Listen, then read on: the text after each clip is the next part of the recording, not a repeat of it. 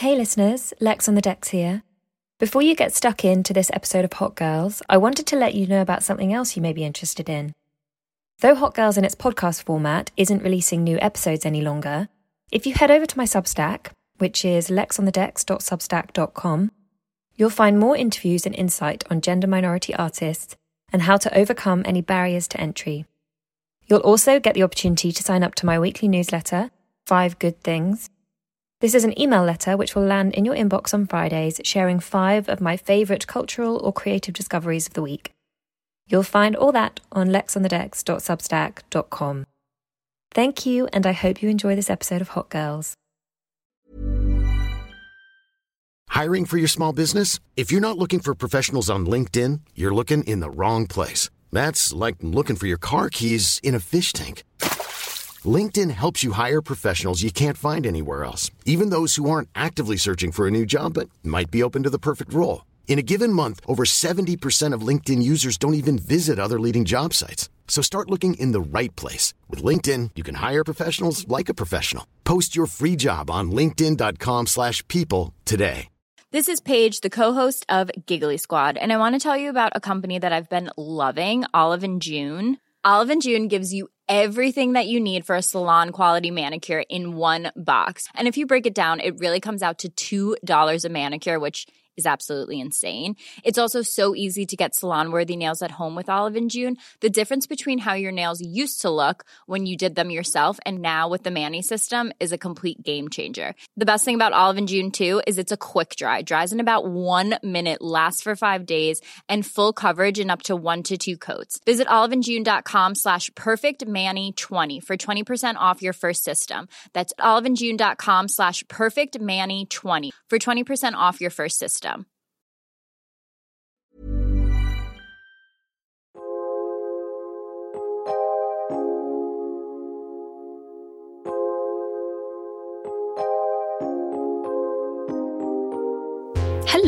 and welcome to Hot Girls with me, Lex on the Decks.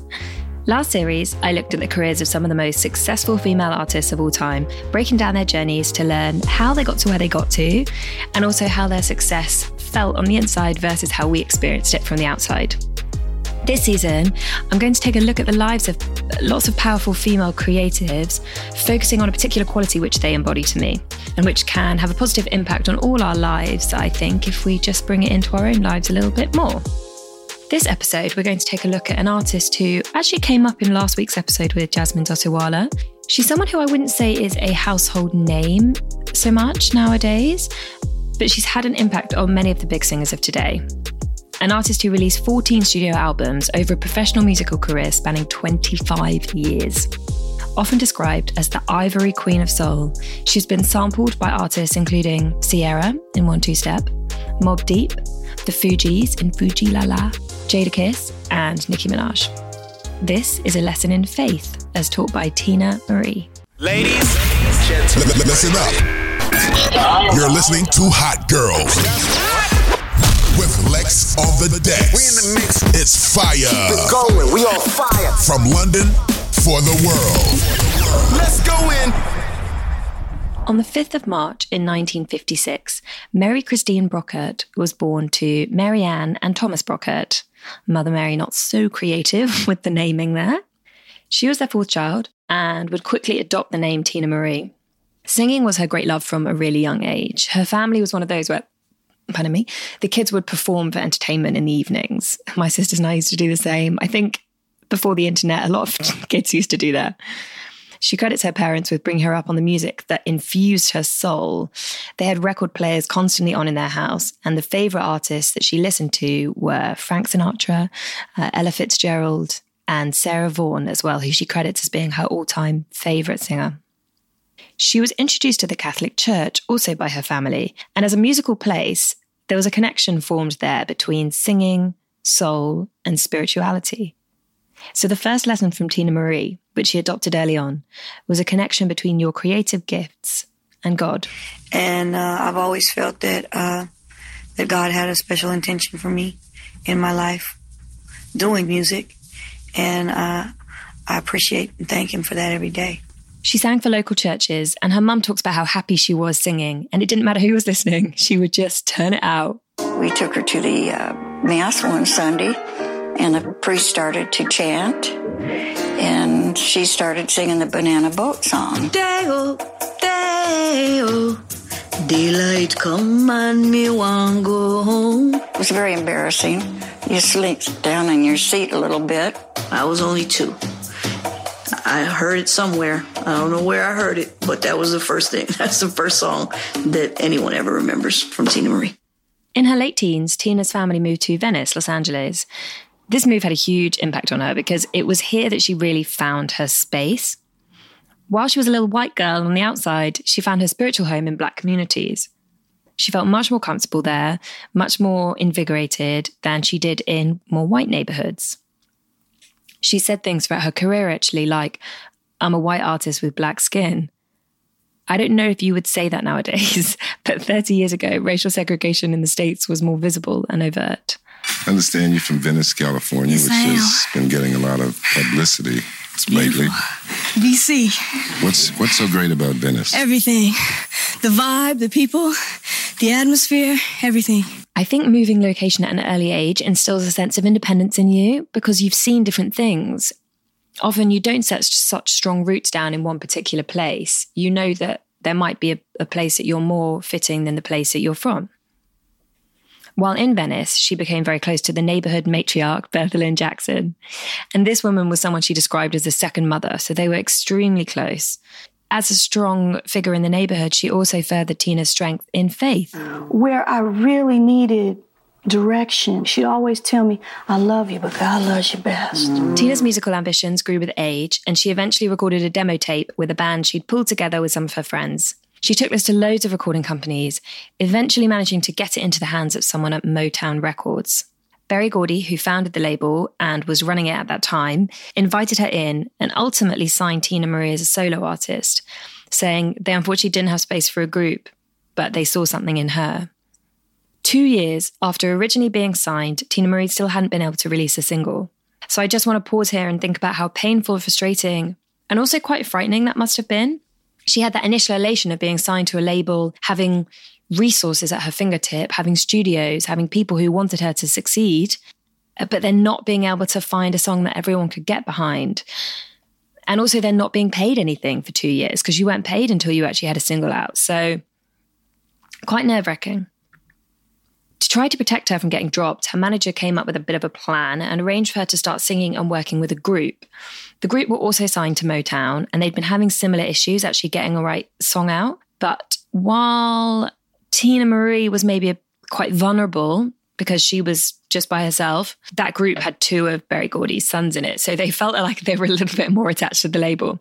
However, while it seemed like a good idea, after she'd done a few sessions with the group, she found that they wrote songs with offensive and quite overly sexualized lyrics, which made her angry and uncomfortable. She was the only woman in the group singing alongside these lyrics about her body and tits and stuff. And she was, one day she just had enough. She left the studio, she got in her car, she drove a long way away, called her manager and said, "Get me out of this group or I'm done." At this point, and throughout the 2 years before, Teena Marie had to keep the faith that she was in the right place and that at some point things would change and she would get her breakthrough. And I feel like, given many of us are in lockdown right now, not lockdown, but a version of a not normal, maybe we all need to keep a little bit of that faith that something will come good. There will be change. Fortunately for Teena Marie, despite the struggles that they'd been having, Motown, her label, still believed in her potential, and they decided it was time to just call in some different people. There was someone who at that time had the fame and firepower to potentially elevate her and give her a platform, and his name was Rick James. He was very dominant in music. He was an R&B singer, but he was also a producer and a songwriter. They called up Rick and were like, "We want you to work with this girl." They sent a demo, and he wasn't keen to work on someone else's stuff because he just wanted to focus on his own work. But because he liked her voice, he took it up.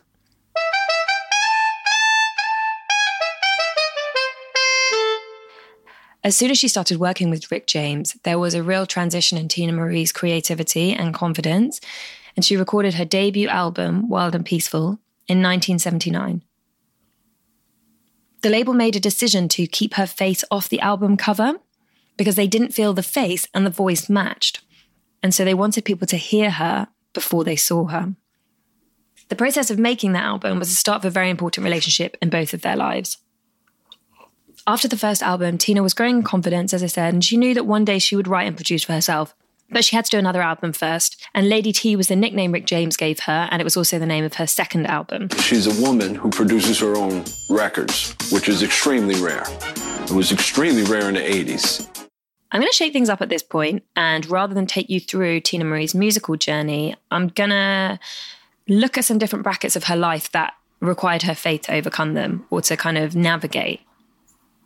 And I'm going to start with her relationship with Rick James.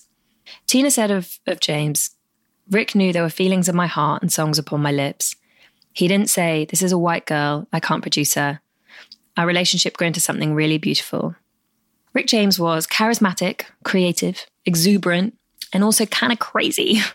Him and Teena Marie were creative soulmates, and that is a very powerful, that relationship. They were meant to come together and create, but it was a partnership full of chaos. They started as collaborators, they then became best friends, and that evolved into a romantic relationship. Teena Marie joked that they were engaged for about 2 weeks, which is probably about as long as they were in a happy relationship. They went on tour together, and pretty much straight away they broke up. She broke up with him because while she may have been his number one girl, he wasn't prepared to give up his number two girl, or his number three girl, or his number four girl, etc. And I don't think he thought she would actually leave him. He wanted to maintain that control over her. So they would have huge fights on stage. They would be physical, emotional. They would be nasty to each other when their mics were off and then sing at each other when they were back on. She spoke about how Rick James would always have glitter in his hair. And at that time, the glitter was made of glass. So when they were performing on stage together, he would shake his head and the shards of glass would essentially cut her. Savage. While when speaking about it in retrospect, Teena was able to be very clear on leaving Rick James at the time. I think it would have been the hard decision. If you can imagine, Teena and James were on tour together. They knew they were going to be spending loads of time together. And she was enamored by him, as he was her. But Teena Marie knew what she wanted and what she wanted to be to someone as well. And maybe this is touching on something personal, but I'm sure the others who have been in a similar place, that place of, I want you, but I don't want you in this way. You have to have faith in that situation that there might be someone better out there for you. When the crowd pumps up like that and roars, and I tell them, that I'm not just representing me, I'm representing my boy, And when I hear the roar of the crowd like I did last night, I know he can feel that, And that's healing for me as well, because I know wherever he is, he's in a better place, And that's what I really, really focus on, because he had a lot of pains and illnesses, within his body. And he was just tired of being here, He wanted to go to the next level. And so I'm happy that he was able to do that. In 2004, Teena Marie and Rick James reunited to tour together. But 2 months after a performance at the BET Awards, Rick James died of a heart attack at 56 years old. He'd been struggling with serious addictions for a while, in particular with cocaine, which ultimately led to his early death. As you heard, Teena's faith really helped her through this, seeing that he was in a place of peace, and she would continue their legacy as long as she could. Okay, so the next really interesting thing that Teena Marie went through, which I wanted to pull out, was a legal battle with her record label. It was a legal battle that did at the time and still is having a huge impact on artists today. So when she was initially signed, as I spoke about, Teena was signed to Motown Records. The label was founded by Berry Gordy in 1959 in Michigan, and Smokey Robinson was the vice president. Both of them worked closely with Teena, and she had a really good relationship with them. However, after releasing those first two albums and after she sort of had that breakthrough, she increasingly wanted to be an everything artist, so be the singer-songwriter, producer.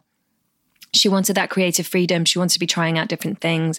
And I think she felt that she was restricted by a label where Rick James would always be more important than her. And she also hadn't financially been compensated properly for a lot of what she'd done. But they refused to release her from her contract. So she signed with Epic Records. Motown then sued her for breach of contract. And her lawyers countersued Motown for some of the things that they'd failed to do to provide her as a label, and Teena Marie won. this changed the whole game in the industry, because it was the underdog, the little guy, the individual standing up against the big label and the big label legal teams and winning. And that then meant that Luther Vandross, George Michael, Tom Petty, they were all then able to get out of restricting contracts and have the creative freedom that they wanted as artists. So it really was changing. And you still hear about it a lot now, artists getting stuck in contracts because they sign them at such early stages of their career when they don't really have that much to leverage. And then 5 years later, they might be in a totally different position, want to go to the next level and be at a label that thinks, you know, they're okay, but they're not the priority. And that actually became known as the Brooker Initiative, named after her family. What was also nice about that is she managed to stay very close to Berry Gordy at Motown. It was very much a battle for creative control, but not a personal battle. The final thing I just want to touch on that was a really big part of Teena Marie's life was being a mother. And her daughter Alia is a singer today and kind of carries on her legacy because the two of them performed together. And Teena Marie said in an interview, "That's what I'm proud of the most, i.e. being a mother." Her final project that she worked on, so Teena Marie actually died at age 54. She'd had a couple of head injuries, and sort of 6 years later, having had a few seizures, she died of natural causes, expected to be connected to those. But the last project that she worked on with her daughter was called Beautiful. And what Alia said about it was, if you listen to the lyrics, it's almost as if she was making that transition to the spiritual world as the record was being made, which is incredible. It's like we're going on this journey with her. So I just want to finish this episode on Teena Marie, and hopefully you'll go and have listened to her. She's very soulful. She has a beautiful, powerful, the kind of voice that she pours every single part of herself into when she sings. But I heard this little clip of her talking about Aretha Franklin, and I just loved it, for two powerful female singers hanging out. It just thought it was a wonderful little encounter. So thank you for listening. We are back next week with an interview with Tremendous. But yeah, I hope you enjoy this. Have a good week. Bye. She said, "I prayed for you so many times in the last 2 years." And I just thought that was so beautiful, because it helped me to get through it. But Aretha had a big wad of cash, this big, and she took a picture with us. And when I took the picture home to blow it up, she had her arm around my daughter Alia's shoulder, and she had about $50,000 sitting on my baby's shoulder right here. And I showed that to my daughter, who just absolutely loves her. And I said, "You ain't never, ever gonna be without money."